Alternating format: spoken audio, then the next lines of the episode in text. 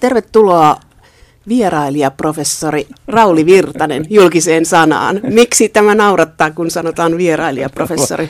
Vierailija ei naurata, mä aina vierailen kaikissa paikoissa. Se professori mä en ole vielä siihen niin kuin vieläkään tottunut ja se tuntuu, totta kai se on niin kuin hienoa, että mut on valittu tämmöiseen ja, ja muuta, mutta ottaa huomioon mun akateemiset näytöt tai muuta, niin mua välillä tai usein naurattaa se ja ja joillekin ihmisille se, se on, on, tuntuu olevan tuota, aika kova, kova juttu sitten, että on, on professori. Ja vaikka tuota siihen liittyen lyhyesti voin kertoa, kun kävin läpi tässä näitä luentopäiväkirjoja ja esseitä, niin eräs ensimmäisen vuoden journalistiikan opiskelija kirjoitti, että kun kuuntelin kolmatta luentoa, jossa Rauli Virtanen ja, ja Tom Kankkonen kertoivat kriisiraportoinnista, heräsin yöllä painajaiseen. Taivas oli täynnä taistelulentokoneita ja ilmassa räjähteli granaatteja. Onneksi se oli unta, eli, eli tämä on alkanut aika huonosti, että mä oon saanut tuota oppilaat näkemään painajaisia. Rauli Virtanen, aloitit Tampereen yliopistossa journalistiikan opinnot noin 40 vuotta sitten ja sitten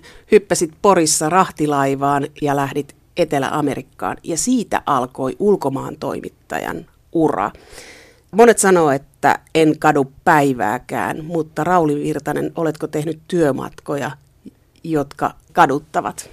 Ei, ei ehkä sen tuota matkan takia ja, ja niistä syntyneiden juttujen takia. Usein on miettinyt, että olisi sitä jossain vaiheessa voinut rajoittaa sitä työnarkomaniaa, joka on heijastunut sillä lailla, että, että joka paikkaan pitää väkisin päästä ja sitten paikkaan X kolmannen tai neljännen kerran sen sijaan ajatellut, että, että sen olisi voinut, tuota, jos siinä olisi ollut muita halukkaita, niin antaa jonkun, jonkun toisen lähteä sinne. Ja, ja sitten myös ennen kaikkea sitä miettinyt, tuota, että, että, että liian paljon tavallaan ollut sitten reissussa ja muuta, joka on sitten heijastunut niin kuin yksityiselämään ja, ja kaikkeen, kaikkeen muuhun tai ennen kaikkea tuohon yksityiselämään. Et, et siinä mielessä niin kuin, on matkoja, joita olisi voinut niin jättää myös väliin. Siinä nuorempana varsinkin, kun ambitiot on korkealla ja halu, halu nähdä ja mennä ja, ja, ja, ja muuta, niin tuota, sit sitä välillä tuli vauhtisokeaksi tai muuta. Hintana perheelämä, mutta sitten siinä on myös ilmeisesti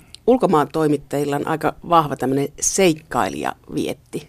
On, ja tietysti osittain sitä täytyy olla, vaikka keksimme tai valehtelemme tai huijaamme, että väitämme ottavamme harkittuja riskejä ja, ja muuta. Et ystäväni Tom Kankkonenkin sanoi, että hän on pelkuri ja, ja ei ota koskaan riskejä. Nyt hän on just ollut Ivar Heinmaan kanssa tuolla Sinjarissa ja Isiksen porteilla ja, ja, ja muuta, niin meitä itseäkin välillä naurat, naurattaa se, mutta et, et tietysti pelkästään seikkailumilla, niin ei siellä niin kuin pitkälle sit selviä ja jutut on sitten sen, sen näköisiä, mutta totta kai tämä vaatii, jos ei nyt seikkailumieltä, niin avointa mieltä, että Olet käynyt kaikissa maailman itsenäisissä valtioissa. Oletko myös kirjoittanut tai tehnyt juttuja näistä kaikista valtioista? Mä en muista, että mä olisin tehnyt San Marinosta juttua Vatikaanissa. Olin, olin tota, lähinnä tarkkailin, katselin Paavia ja Andorrastakaan en tainnut tehdä. Et en, en ihan jokaisesta, en, enkä näistä kääpiövaltioista. Että senkään takia, että niitä juttuja välttämättä ne, ne ei olisi ollut niin motivoidusti tuota julkaistavissa. Et, et, mutta et, kyllä, ja kuvia mä oon ottanut kyllä, että vielä Viljan katsoin Saatomet Prinsiippen valtiosta ottamieni kuvia tai Tuvalusta, Kiribatista ja, ja muusta, niin tuota, a, aika monesta, että, että kyllä niin työn – työn merkeissä tai työn varjolla on päässyt sitten niin kuin lähes kaikkiin näihin maihin. Olkoonkin, että sitten on ollut lomalla semmoisissa maissa, johon, johon tuota, tiedän, että yksikään media ei niin kuin osallistu kustannuksiin eikä, eikä lähetä mua, mua sinne. Mutta joskus on ollut taas sit hyvää tuuria, että on, on sattunut, miettinyt lähdenpä käymään Uudessa Kaledoniassa ja samaan aikaan, kun siellä on sitten tapahtunut. Ja se on noussut otsikoihin. Kaikki nämä on ollut lähinnä niin kuin sitten nämä lähdöt lähestulkoon kaikki, niin kuin mä olen ollut freelancerin ja yksityisyrittäjänä, niin tietysti oma, omasta aloitteesta on tullut lähdetty, että ei ole ollut, ollut sellaista byrokratiaa, jossa neljä, viisi ihmistä olisi miettinyt tuota, että kannattaako sinne lähteä ja on kuullut, että eräissä taloissa nimiä mainitsematta aikaisemmin piti kertoa etukäteen, että montako juttua ja millaisia juttuja aiot tehdä sieltä ja muuta, joka on mulle niin kuin kauhistus, jossa meet varsinkin johonkin kaoottiseen paikkaan tai tai muuta, niin tietysti aina voi sanoa, että siellä on vaalit, ja aion tehdä vaalien ennakko-odotuksista ja vaalituloksista juttuja ja muuta. Mutta. Kriisit tapahtuu yllättäen. Tuorein on Pariisin tapahtuma ja siitä on keskusteltu myös julkisuudessa, että koska terroristit haluavat julkisuutta, niin miten siitä kerrotaan julkisuudessa? Rauli Virtanen vierailijaprofessorina, miten pitäisi kertoa tällaisista tapahtumista? No lähtökohtahan on tietysti, että se tapahtumahan pitää jokaisen uutisvälineen kertoa, että ei, ei semmoista sensuuria voi niin kuin aiheuttaa. Sitten on eri asia, että, että, että kuinka paljon sillä uutisvälityksellä niin kuin aiheutetaan, joidenkin mielestä lietsotaan pelkoa, uhkakuvia, tässä Pariisin tapauksessa muukalaisvastaisuutta ja, ja, ja niin edelleen. Mutta medialla on omat, omat lakinsa, on iltapäivälehdet myyvät otsikoilla ja, ja räväköillä jutuilla ja, ja, ja, ja muuta. Et, ja se ei ole pelkästään Suomessa, vaan tämä on niin kuin ihan kansainvälinen ilmiö aina, aina ollut. Mutta sitten jos katsotaan semmoista mediaa, josta ihmiset toivottavasti saa niitä, niitä taustoja ja, ja muuta, että ilman että altistuu tai, tai edes haluaa katsoa sieltä – kuvia ja juttuja, jotka tihkuvat verta ja, ja kostoa ja, ja, ja, ja kaikkea tämmöistä niin kuin ikävää, joka saattaa ahdistaa ihmisiä, niin tuota, nehän on aina, aina niin kuin vältettävissä. Mutta et, et Pariisinkin tapauksessa ja, ja tässä jokun tuli tämä tämä pakolais- turvapaikkahakijoiden tuota, tulo Eurooppaan tulvana ja vyörynä ja käytettiin tämmöisiä – sanoja, joista, joiden keskeltä niin kun tämä ihmistä on vaikea, vaikea enää löytää, niin silloin jo huomattiin, että kuinka suuri tarve meillä on, on, on tietää, mistä nämä ihmiset tulee, mistä olosuhteista he tulee, mitä he, he pakenevat ja, ja muuta. Eli, eli tässä kohdistui niin kun silloin se kärki siihen, että, että, että missä määrin niin kun me ulkomaan toimittajat sitten niin kerrotaan – ihmisille ja, ja onko siinä jotain vikaa, että meidän, meidän viesti ei mene perille, tehdä, ollaanko me tehty huonoja juttuja liian vähäisiin resurssein, niin kuin mä olen aina kritisoinut valtamedioita, että lähi ei ole niin kuin pysyvää siellä asuvaa kirjeenvaihtajaa ollut pitkään aikaan ja Afrikakin on aika lailla retuperällä ja, ja latinalaisesta Amerikasta puhumattakaan sitten ja, ja, ja tietysti Aasiaa yksi Pekingin kirjeenvaihtaja ei pysty kattamaan koko koko asiaa ja, ja, ja niin, niin tuota, siellä on tämmöisiä valtavia aukkoja, jolloin ihmisille syntyy semmoinen käsitys, että esimerkiksi Lähi-idässä niin, niin, että se on pelkkää väkivaltaa ja terroria ja pakolaisia ja kaikkea muuta. Eli se arjen, arjen ja arjessa elävien ihmisten kuva, niin se, se hämärtyy tai se ei, se, se ei edes tule sieltä. Niin kuin. Eli ulkomaan toimittaminen on kriisijournalismia kerrotaan, mitä tapahtui sen sijaan, että taustatettaisiin. Joo, nimenomaan, että tähän, tähän se on niin kuin mennyt silloin, kun ei ole resursseja tai aina voidaan käyttää sitä, nehän on kaikki arvovalintoja tai, tai ei ole halukkuutta pitää sitten – Semmoista kirjeenvaihtajaverkostoa tämä lähettää riittävän usein toimittajia maahan alueelle, jolla on tämmöinen maine, johon viittasit, mutta jossa kuitenkin on, on tuota suurin osa ajasta on sitä normaalia elämää ja jossa niin kerrottaisiin siitä niitä syitä, perustavaa laatua olevia syitä, että miksi ihmiset ei nyt siellä voi enää, enää elää olla ja miksi hyvinkin – toimeen tulevat ihmiset niin kuin pakenevat henkensä edestä. Eli, eli ihmiset lähde sen takia, niin kuin monet olettaa, tämä stereotypia, että pitää olla, olla nälkiintynyt ja huonoissa vaatteissa ja, ja, ja, ja, ja keriläismäinen tuota, turvapaikanhakija. Ja se yhtä lailla hän voi olla niin kuin hyvin,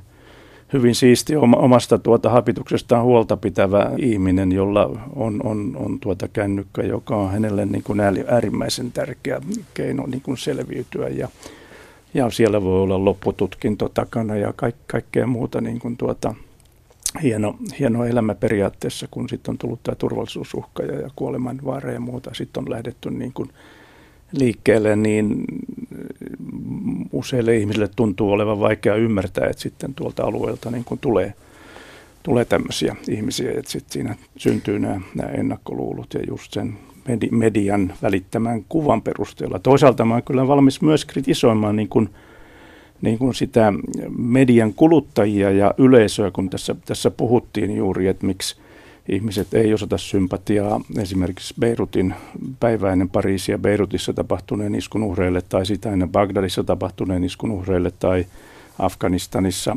tapahtuneille ISIS-iskun iskun Hazara-uhreille ja, ja niin edelleen ja niin edelleen Keniassa ja, ja Boko Haramin uhreille, niin, niin tota, siinä on just tämä ongelma, että, että katsotaan, että sehän kuuluu siellä niin kuin arkeen, sehän on asia, että siellähän on aina tapeltu ja, ja, ja, ja muuta, niin, ja nämä ei sillä lailla tule niin, kuin, niin lähelle nämä uhrit, uhrit ja, ja se empatia on vaikeampi jakaa sinne kuin johonkin tuttuun paikkaan, Pariisiin, jossa melkein kaikki meistä ovat käyneet. Tämä on mielenkiintoista tämä ulkomaan toimittamisen merkitys someaikakaudella, kun me saadaan nopeasti tietoa sosiaalisen median kautta, mitä tapahtuu, mutta yhä enemmän tulee tarvetta sille, että joku taustottaa, joku kertoo ennen jo, kun tapahtuu, että meillä olisi mahdollisimman laajasti tietoa, että kysymys siitä, että ollaanko siitä kiinnostuttu, saadaanko sille klikkauksia. Kyse on myös tämmöisestä nopeuskilpailusta, että onko tämä media länsimaissa kaatumassa tämmöiseen nopeuskilpailuun? Toivottavasti ei ole kaatumassa mihinkään kilpailuun, mutta onhan se niin kuin huolestuttava trendi ilma, ilman muuta, koska siinä nopeuskilpailussa niin, niin se taustottaminen kärsii ja, ja tuota, usein myös luotettavuus. Tämä on, tämä on tietysti su, suuri haaste ja, ja sen ohella pitäisi sitten, niin kuin mäkin sosiaalisessa mediassa itse teen, niin lähettää niitä taustuttavia juttuja. Kyllä mä huomaan sen, että, että jostain semmoista mun mielestä äärimmäisen hyvästä pitkästä taustuttavasta jutusta, niin tulee neljä klikkiä ja sitten jos se on joku joku selvästi meneillään oleva, oleva tuota, tai mikä tahansa, ei nyt kissavideo kuitenkaan, niin siinä on sitten tuota, se on huomattavasti suurempi se tuota, tykkäjien määrä. Sitten puhutaan niin kuin sadoista. Mikä on se tärkein asia, mitä nuorelle ulkomaan toimittajalle pitäisi opettaa? No tietysti tärkein tai yksi tärkeimmistä, mitä mä yritän siellä niin kuin luoda, on tämmöinen intohimo, intohimoinen suhtautuminen – palava, palava rakkaus ulkomaan toimittamiseen, mutta mä oon aina varoittanut tietysti siitä, että sillä pitää osa, osaa laittaa sille rajansa ja, ja, ja tänä päivänä hän nuoret ihmiset ajattelee fiksummin, että niillä on muutakin kuin, kuin työ, että ne eivät ehdoin tahdoin lähde tuhoamaan sitä yksityiselämäänsä ja, ja tuota, eivät anna liikaa työlle, työlle valtaa, mutta kyllä mä oon huomauttanut, ja kun mulla on ollut vierailevia ulkomaan kirjeenvaihtajia siellä, niin kyllä ovat kertoneet, että se on tuota 24-7 työtä se kirjeenvaihtajan työ, että silloin pitää niin kuin olla valmis luopumaan tuota, useinkin vapaa-ajasta ja lähtemään hyvin nopealla hälytysajalla liikkeelle tai viettämään jouluaatto jossain kriisipaikassa, niin kuin mä aikoinaan vietin Romanian niin sanotun vallankumouksen aikana Bukarestissa joulun. Ja muita tärkeitä asioita on ennen kaikkea sitten niin kuin verkostoituneisuus, sosiaalisuus lasketaan eduksi varsinkin suomalaisille ja, ja tuota yleinen, yleinen uteliaisuus ja ennen kaikkea kielitaito. Et kun yksi painotus on se, että pitää osata kaikkea, kirjoittaa, kuvata, editoida, tehdä blogia ja leikata ja, ja, ja, ja niin edelleen, niin – moni osaajia. Mm. Rauli Virtanen, sä oot nähnyt aika pitkän kaaren tässä toimittamisessa ja se on tosiaankin maailmanlaajuinen ilmiö, että ulkomaan toimittajista on karsittu ensimmäisenä, kun Amerikassa alkoi median kriisi, niin ensimmäisenä lähtöpassit sai ulkomaan toimittajat ja nykyisin aika iso osa ulkomaan toimittajista on vapaita toimittajia. Mutta onko kyse siitä myös, että mediatalot on tämmöisen turvallisuusriskin siirtäneet talon ulkopuolelle, että ihmiset lähtevät kriisialueelle omaan piikkiin? Varmasti mä oon huomannut, että myös Suomessa niin kun, niin kun mediatalot silloin tällöin käyttää sitten freelancereita ja en ole tarkistanut asiaa, mutta eivät välttämättä varmasti osallistu vakuutuksiin tai, tai, tai tee sopimusta, että jos jotain tapahtuu, henkilö haavoittuu, loukkaantuu tai, tai pahimmassa tapauksessa kuolee, niin mitkä sitten on nämä, nämä korvaussysteemit. Tämä on maailmanlaajuinen ongelma ja, ja nyt kun katsotaan tiettyjä alueita, niin, niin jotkut mediatalot ovat jopa pyrkineet, pyrkineet semmoiseen yhteissopimukseen, että, että jos kun nuori freelance-toimittaja lähtee vähäisellä kokemuksella huonolla verkostolla vaikka Pohjois-Syyriaan, niin sovitaan siitä, että, että etukäteen tehdään selväksi, että me ei haluta että sä ensinnäkin menet sinne ja me ei tulla ostamaan sun juttuja lailla niin kuin ennaltaehkäistä, joka on, on tavallaan niin kuin hyvä turvallinen ratkaisu, mutta tietysti se, se tuota myös sitten rajoittaa tämän, tämän henkilön mahdollisuuksia niin kuin, niin kuin tehdä juttuja, mutta et, et tämä on, on käytäntö entistä enemmän samaan aikaan kuin freelancerille niin kuin maksetaan todella huonosti kuvaille vielä, vielä huonommin, että siellä kriisialueella freelance-kuvaaja, oli hän mistä maassa tahansa, niin saattaa olla viikkoja ja sitten saa myytyä yhden, yhden hyvän kuvan ja saa siitä 100, 100 euroa, niin se ei hirveästi niin kuin lämmitä. Eli tuo alku ja, ja läpi, itsensä läpilyöminen, niin se vaatii kyllä paitsi turvallisuus näkökohtien huomioon ottamista myös sitten niin kuin taloudellisia uhrauksia. että sun pitää niin kuin elää siellä suurin piirtein reppumatkaajan tavalla ja niissä halvimmissa paikoissa ja, ja, ja pyrkiä päästä aina jonkun siivelle, oli se sitten BBC tai CNN tai jonkun muun siivelle siinä sitten ja odottaa sitä, sitä tuota juttua, josta sitten kaikki puhuvat tai ainakin joka huomioidaan tai se kuva, jonka jälkeen sulla on sitten näyttää se portfoliossa ja seuraavan kerran joku media ilmoittaa, että okei, että me lähdetään sut sinne tai me osallistutaan kunnolla näihin kustannuksiin. Ja Kuinka paljon näissä juttujen maksajissa on sellaisia, että hyvän tekeväisyysjärjestöjä, kuinka paljon on niitä maita, jotka maksavat toimittajia sinne? Voisi kuvitella tässä propagandasodassa, niin maat olisi valmiita maksamaan toimittajia sinne, jotka myy juttuja valtamedioille. No näistä maista mä en tiedä ja mä voisin kuvitella, että tuota yksikään maa ei semmoista niin kuin mainostajia ja toimittajista puhumattakaan, niin, niin silloin ollaan todella heikoilla jäillä, mutta onhan tietysti on enemmän niin kuin matkailutoimittajien – ja jossain määrin ehkä, no en sanoisi taloustoimittajat, matkailutoimittajia, niin kuin, jo, joita pidetään niin kuin, perinteisesti niin kuin korruptoituneena jo, jo, joukkona, että, että siellä harvemmin tulee sitten niitä kriittisiä juttuja semmoista matkolta, jonka joku on, on kustantanut. Frank Johansson esimerkiksi Amnestista on puhunut ihan reilusti, että, että on olemassa tällaiset markkinat, että, niin. että hyvän tekeväisyysjärjestöt kilpailevat julkisuudesta joo. ja maksavat sinne joo. toimittajia. Hyvä, Et, joo, tämä oli se toinen tosiaan, niin tota, johon mä olin tulossa, niin tästä on tietysti yksi asia, mikä on johtanut tähän, ja mä en näe sitä pelkästään negatiivisena, että siinä vaiheessa, kun median X ulkomaan toimituksessa ei ole niin varoja lähettää – ihmisiä ul- ulkomaille keikalle ja, ja ulkomaan toimittaja turhautuu tai muuta, niin sitten tulee joku järjestö, joka järjestää useammalle toimittajalle matkan. Silloin nämä ihmiset pääsee niin kuin, niin kuin kentälle. Ja tuolla Tampereella niin mun yhtenä aiheena itse asiassa on, tai useampien luentojen aiheena ja vieraiden mukana on humanitaarinen journalismi. Meidän pitää saada ulkomaan toimittajat Euroopan ulkopuolisille alueille, josta nämä ongelmat syntyy ja, ja, ja, ja siellä kiinnittää huomiota erilaisiin toimijoihin, joista, jotka toimivat siellä kehitysyhteistyön merkeissä tai sitten kansallisissa kansainvälisissä järjestöissä. Ja esimerkiksi nämä kehitysyhteistyön leikkaukset tavallaan johtuivat mun mielestä paljolti siitä, että, a, että, että hallituksessa ei ollut niiden puolesta puhujia, myös siitä, että kansalle on on paljolti median kautta luotu kuva siitä, että kaikki raha menee korruptioon ja, ja, ja, ja, ja muuta, että, että se ei ole niin kuin tehokasta ja muuta.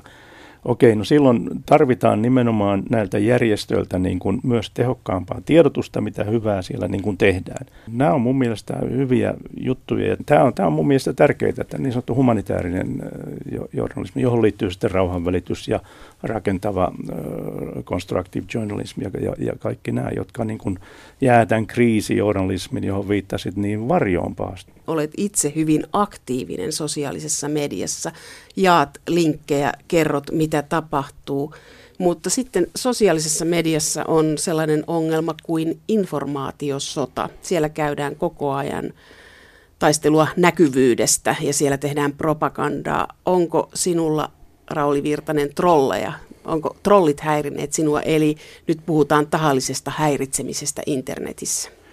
No ehkä ei, ei tuota missään niin kuin hirveän vakavassa mielessä on ihmisiä, jotka ovat sitten semmoisiin, mä oon katsonut, että ei kuulu niin kuin tähän keskusteluun, tähän aiheeseen ja muuta ovat tuoneet sen mielipiteensä sinne esille, joka selvästi niin kuin noudattaa sitten jotain, jotain diskurssia, mutta et, e, mä muistan, mun ei ole tarvinnut montaakaan henkilöä niin kuin bännätä sieltä ja, ja on poistanut joitakin kommentteja, jos ne on ollut tuota, hyvä maan vastaisesti kirjoitettuja tai rasistisia tai, tai tuota, muuten, mutta et, et, tuota, ei, ei trollauksesta mulla ei, ei, ei ole tuota se, se, semmoista, mutta mut tiedän, tiedän kyllä ja on havainnut, että sitä tapahtuu, mutta ei.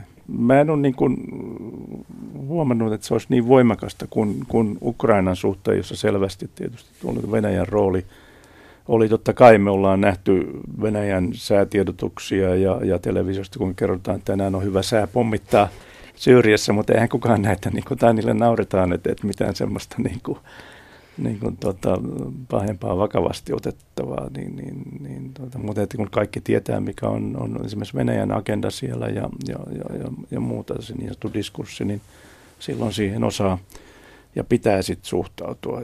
Mutta sen 40 vuoden aikana, Rauli Virtanen, kun olet äh, kriisialueilla ollut Vietnamista Syyriaan, niin onko se, mitä ulkomaan toimittajan on haluttu kertovan, niin onko se muuttunut tämän 40 vuoden aikana? Että onko tämä politiikka siinä, siinä suomalaisessa mediassa muuttunut?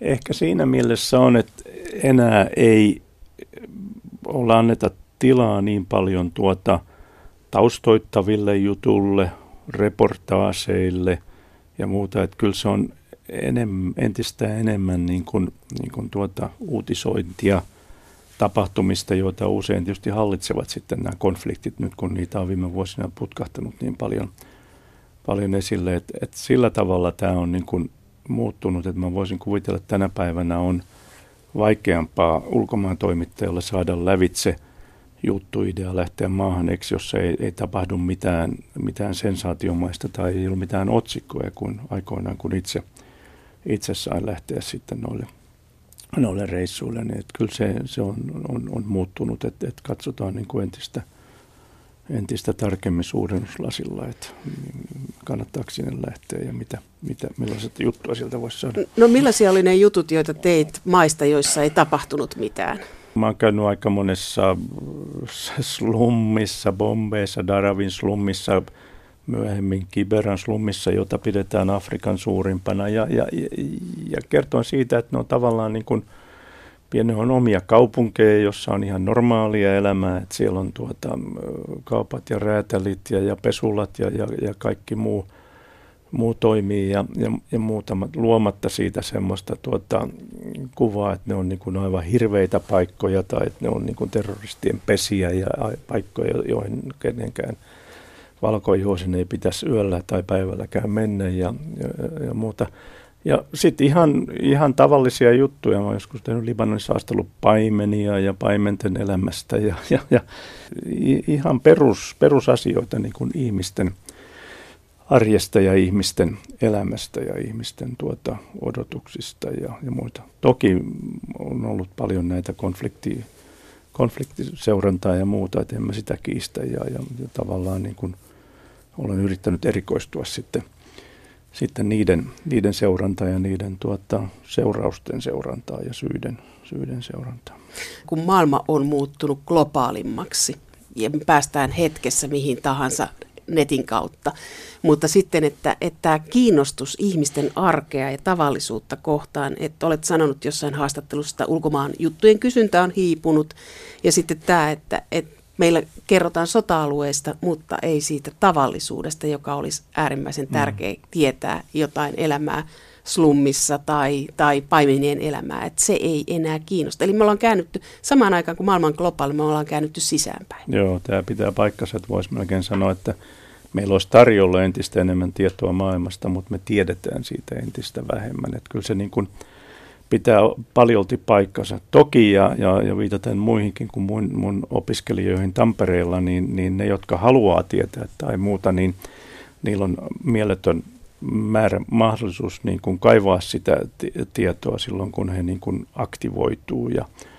ja, ja muuta. Plus tämän päivänä ma- ma- mahdollisuus matkustaa niin kuin näihin maailman kaikkiin, kaikkiin eri maihin, niin on ihan toista luokkaa kuin aikaisemmin. Mutta tietysti sitten on ihmisiä, jotka tuota, syystä tai toisesta niin kuin passivoituvat tai välttämättä, joita ei niin kuin sitten, sitten kiinnosta se, miten, miten tuota, joku Ahmed tai Mohammed, niin kuin mitä hänen arkensa tuolla lähi on. Että se on tietysti haaste, että miten saada ihmiset kiinnostumaan siitä. Että siinä mielessä ollaan käännytty sisäänpäin. Ja tietysti valitettavaa on se, kun ajattelee, että niin kun, mä oon aina sanonut, että tutustuminen ihmisiin on, on se paras tapa – tapa niin kuin lähestyä ja, ja, ja karsia näitä ennakkoluuloja, niin sitten nämä ennen niin, niin tuota, suositut matkailukohteetkin on, on käymässä. Puhutaan Kairosta tällä hetkellä, niin en mä nyt suosittele ihmisille Egyptin matkoja, matkoja olkoonkin, et, et, joka on sääli, koska meidän pitäisi tavallaan mennä sinne ja tukea näitä kauppiaita ja, ja, ja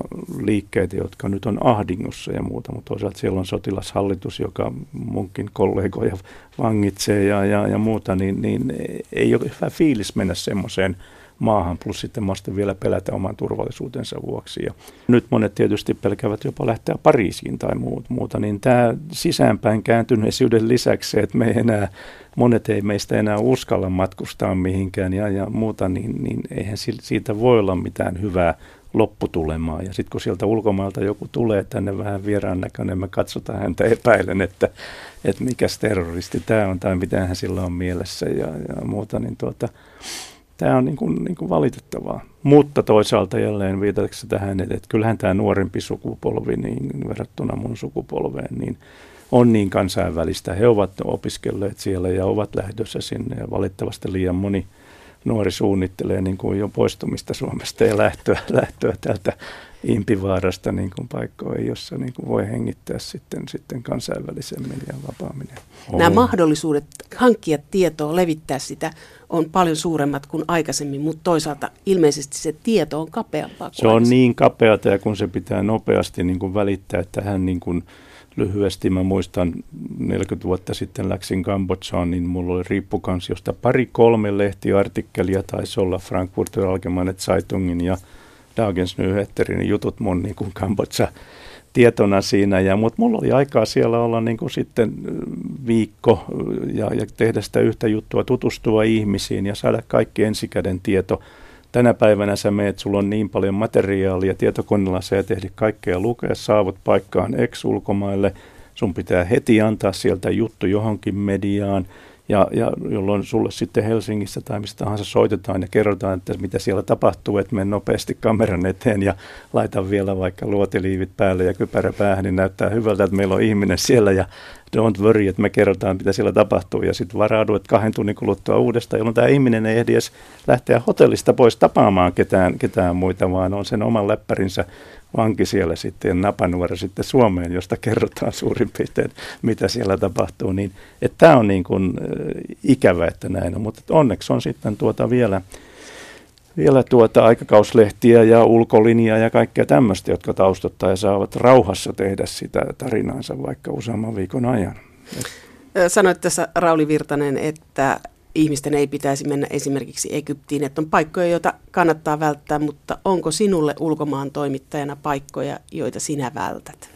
No on, se yksi paikka on tällä hetkellä Pohjois-Syyria ja, ja viimeksi oli, oli, siinä olisi ollut potentiaalinen mahdollisuus tai vaara tulla sitten tuota, että olisi käynyt huonosti tai, tai muuta muutama vuosi sitten, kun olin siellä ja jouduin tai kävelin kavereiden luo, joilla oli musta lippu ja kyselemään, että mitäs porukkaa te olette. Ilman, että oli Al-Nusra, joka on Al-Qaida sidonnainen terroristi järjestö ja, ja muuta, mutta sitten jotenkin omalla supliikilla niin siitä niin kuin sitten selvisin, kunnes sitten mun, mun tuota mukana olleet vapaan Syyrien armeijan kaverit viittoolitien toiselta puolta äkkiä pois sieltä tuota, että, mutta, mutta et, et sitten kun samaan aikaan oli James Foley siepattuna, josta mä en silloin tiennyt, että mitä hän oli tapahtunut, niin nimenomaan Al-Nusra oli sitten luovuttanut hänet Isikselle ja, ja, ja hänet sitten mestattiin niin kuin muut, muut, muutamat muutkin kollegat, niin en missään nimessä halua lähteä niille Pohjois-Syyrian alueille, jossa, jossa tuota Al-Nusra tai ISIS on. Että et, et totta kai se, mitä Tom Kankkonen tekee, on järkevää mennä Sinjariin ja olla kurdijoukkojen kanssa siellä ja, ja niin kuin kuitenkin suht turvallisen etäisyyden päässä, mutta et se, että lähteä jälleen salakuljettajien mukana Turkin rajan ylitse, niin kuin minä, minä tein silloin, niin ei enää, eikä sitä tee kukaan toinenkaan järkevä, niin sanotusti järkevä toimittaja, jos semmoisia on. Onko tässä joku tällainen sankaritoimittajan tämmöinen, että haluaa olla sankari tai addiktoitunut? En mä tiedä, tuota, addiktoituminen ehkä jossain väärin semmoiseen, jos ei voi sanoa jännitykseen, niin, niin tuota, arvaamattomuuteen tai, tai kyllä mä sen niin kuin myönnän, että on kiva liikkua – liikkua tuota, porukoissa ja kun ei välttämättä tiedä, että mitä siellä tulee ja koko ajan sitten myös tutkailla, että voidaanko me mennä vielä seuraavaan kaupunkiin, ja, mutta koko ajan varmistaa ja vahvistaa, kysyä enemmältä, enemmän kuin useammalta kuin yhdeltä ihmiseltä, että onko toi edessä oleva tie turvallinen ja millainen asemiesporukka siellä on niin kuin sitten tai, tai muuta, niin tuota, kyllähän se niin kuin, niin kuin pitää tai estää nukahtamasta niin kuin tuossa tässä työssä, mutta ei, ei, ei, ei mitään, mitään sankari kehää niin kuin, ja, ja tietysti tällä iällä niin olisi nauretta, naurettavaakin tai, tai muuta, mutta et, et, totta kai mun ensimmäiset matkat johonkin Vietnamiin ja muuta, niin niissä oli niin kuin seikkailun tuntua myös, että kyllä mä sen nyt on valmis myöntämään, mutta tuota, sankaruus ei, ei kuulu, kuulu tuota, eikä sankaritoimittajat tai semmoiseksi haluavat, niin ei ne menesty, eikä semmoisia semmoisia oikeastaan sit, niin kuin sen sanan, sanan voi tulkita niin monella tavalla, niin edes ole, ole tuota. Että. No mikä on pahin paikka, missä olet pelä, pelännyt eniten? No väkijoukko, fanaattisen, ehkä tämäkin on semmoinen termi, jota ei pitäisi käyttää, mutta että jos se väkijoukko tuota, ei puhu, puhu, tai mä en puhu mitään sen väkijoukon kieltä, olisi sitten Arabiaa tai, tai Afganistanissa ja muuta, niin semmoisen väkijoukon kynsiin joutuminen, jolloin väkijoukolla on, on tuota, he ovat vihaisia niin kuin Afganistanissa siitä, että me ollaan kuvattu vesirukkuja kantavia naisia kunnioittavan etäisyyden päästä, niin, niin semmoinen, tai sitten tuolla – Irakissa, Karbalan kaupungissa, jolloin joku väkijoukosta huusi, kun mä kävelin siellä ainoana länsimaalaisena, että tuolla menee länsimaalainen itsemurha pommittaja, jolloin se väkijoukko hyökkäsi mun kimppuun sitten ja, ja, ja tuota, mukiloi mun, mun paikallisen oppaan, että hänestäkään ei ollut sitten tulkista niin kuin apua siinä, kunnes sitten Moskeijan Moskeijan henkivartiokaarti, jota mä en ensin tunnistanut, niin ase, aseilla uhaten sitten tuota, pelasti, mutta se selvisi sitten, että he pelasti, mutta kun raahasivat siitä niin kuin pois. Että et nämä on aina, aina semmoisia, tai Afrikassa, kun sä törmäät tiesululla todella niin kuin nuoriin kavereihin, lähes pikkupoikiin, joilla on sitten tuota, kalasnikovit ja jotka kokevat sen, sen asemansa aseen kautta niin kuin vahvemmaksi kuin mitä se on ja mahdollisesti niin kuin sitten huumeita tai – alkoholia veressä, niin silloin tietysti se vaatii aikamoista niin kuin psyykkausta ja neuvottelutaitoa. Ja, ja kyllä mä oon sitten pelännyt, että pelko tulee yleensä myöhemmin, että jos mä pelkäisin, niin enhän mä menisi sitten semmoisiin paikkoihin, jossa on, on potentiaalinen vaara, vaara mutta tuota, sitten kun on riittävän pitkään ollut pommituksen keskellä jossain kellarissa ja, ja mu, muuta ei alkaa odottaa, että ei kai se seuraava pommi nyt välttämättä niin kuin iskeydy tähän taloon ja – miettii, edelleenkin pystyn miettimään Beirutissa tilanteen tai muuta, että mä katson sitä kellaritilaa, että mikä olisi se kulma, mihin mun kannattaisi sijoittua, jossa se rakennus se romahtaisi mun päälle ja, ja missä nämä pakolaiset istuu, että onko mun hyvä olla siinä samassa kulmassa, missä nämä pakolaiset istuu ja muuta. Niin, niin tota, semmoisia tulee tietysti, mutta vaarallisinta on liikenne, niin kuin mä oon aina sanonut. Nämä kuulostaa aikamoisilta seikkailutarinoilta, mutta luin jostain, että olit keikalla äh, Markku Niskasen kanssa, että olitte Afganistanissa ja Purkhaan pukeutuneina siellä. Joo. Olitte nai, naisina ja pelkäsitte koko ajan, että joku puhuttelee teitä. Nyt se kuulostaa hauskalta ja tämmöiseltä niin. jännittävältä jutulta, mutta mä luulen, että te kyllä hikoilitte siellä vaatetuksen alla aika lailla. Joo, ei, ei se loppujen lopuksi ollut, ollut niin kiva kuin miltä se nyt kuulostaa tai, tai muuta yöllä kävellä sitten purkat päällä ja naisten puolikengissä tuota pimeää, pimeää vuoristoreittiä ja, ja muuta. Tietysti me toivottiin, että Osama Bin Laden tulisi vastaan, me saataisiin niin jotain havaintoja hänestä ja, ja, ja muuta. Että kyllä se oli, oli tuota, ja, ja tietysti tragikoomista tai, tai koomista sekin. Sitten kun päästiin perille, niin meidät komennettiin sitten siellä paikalla, mistä meidän piti mennä taas päästä niin kuin – pickup-auton kyytiin, niin vesipostin viereen sitten ja, ja miehet joivat siinä vettä, mutta meidän piti purkan alla sitten janoisina siinä ja odottaa siinä ja koirien, koirien luona, luona kyykyssä ja sitten siinä jotkut miehet katselivat, että onpas kookkaita naisia, mutta onneksi ne ei päättäneet sitten tuota tehdä mitään ehdotuksia tai ostaa, ostaa meitä sitten meidän, meidän oppailta tai muuta, mutta tota, se oli semmoinen, että piti nopeasti päästä, päästä tuota Afganistaniin tai muuta, että se viisumihomma ei niin kuin käynyt niin nopeasti kuin se piti. Ja, ja tämä oli just näitä syyskuun 11 jälkimaininkeja, kun alkoi Afganistanin pommitus ja tämä niin sanottu terrorismin vastainen sota, joka edelleen jatkuu nyt sitten Ranskan vuoro näyttää, että mihin pommituksilla pystytään.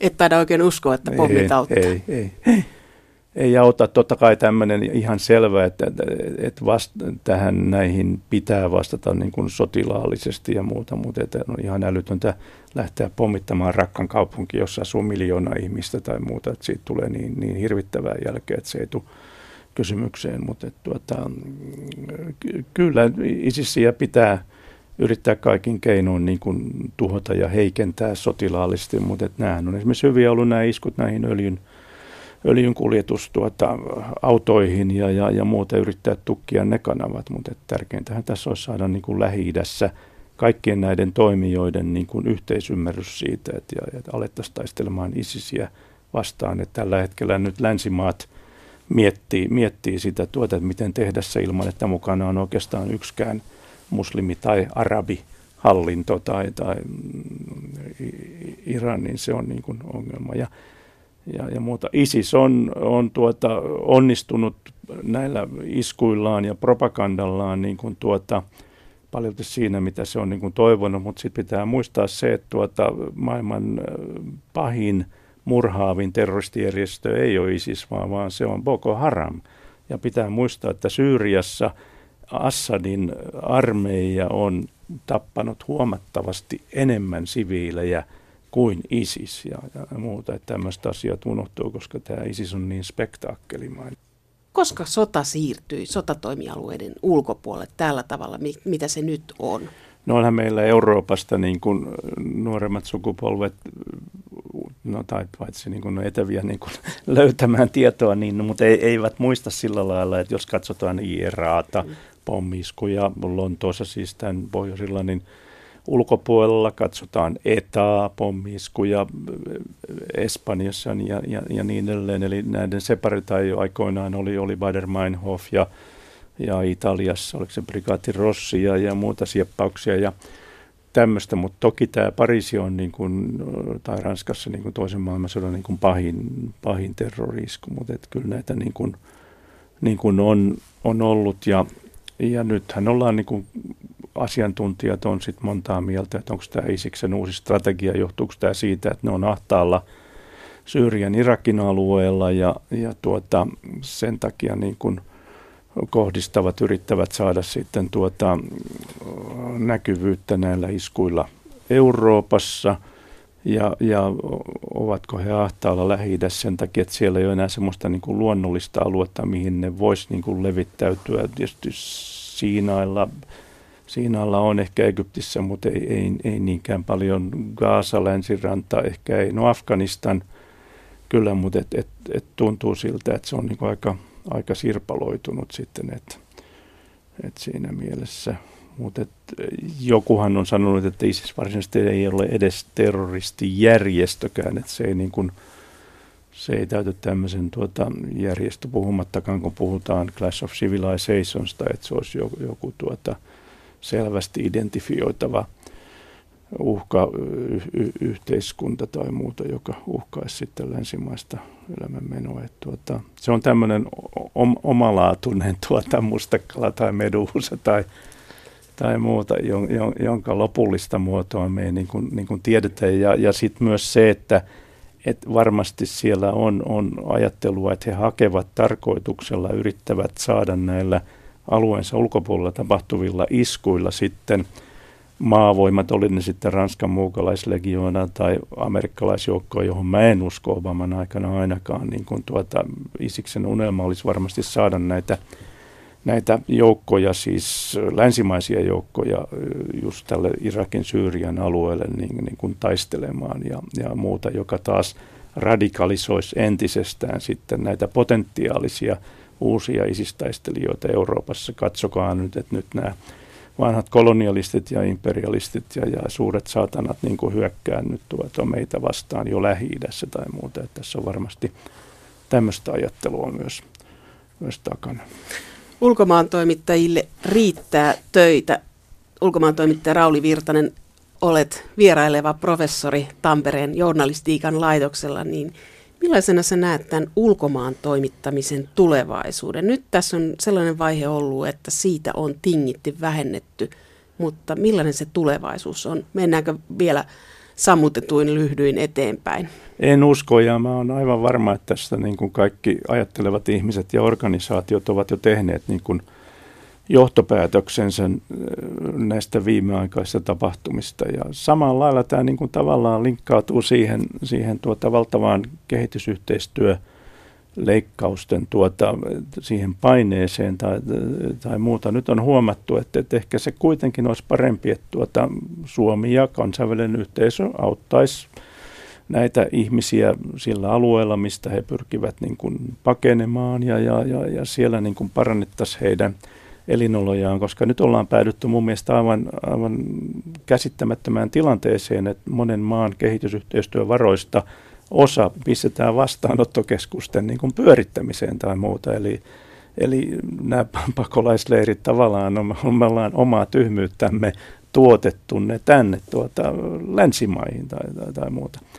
Et tässä niin kuin on ulkomaan journalismille ja linkattuna just tähän kehitysyhteistyöhön, josta ollaan puhuttu, niin, niin työsarkaa ja varmasti niin kuin tämä tulee lisääntymään. Että ongelma on tietysti se, että kirjeenvaihtajan ylläpitäminen maksaa paljon ja mä myönnän sen, että se on niin kuin kallista ja, ja muuta. Sitten toinen vaihtoehto on vaan lähettää riittävän usein ihmisiä täältä näille alueille ja toivottavasti kielitaitoisia, että ne tekevät muitakin kuin näitä konfliktiraportteja. Että onhan meillä hyviä esimerkkejä parin ison meditalon satsauksista. Ne on ollut vain vuoden satsauksia, on ollut Brasiliassa, on ollut Etelä-Afrikassa, kattaen koko Afrikan ja aivan loistavia juttuja, että et tämmöinen, vaikka se olisi sitten vuoden pesti jossain, niin sekin on parempi kuin, että tuota, kotitoimituksissa ja sitten käännetään niitä, niitä kansainvälisten uutistoimistojen juttuja. Että kyllä suomalaiset silmät on, on aina,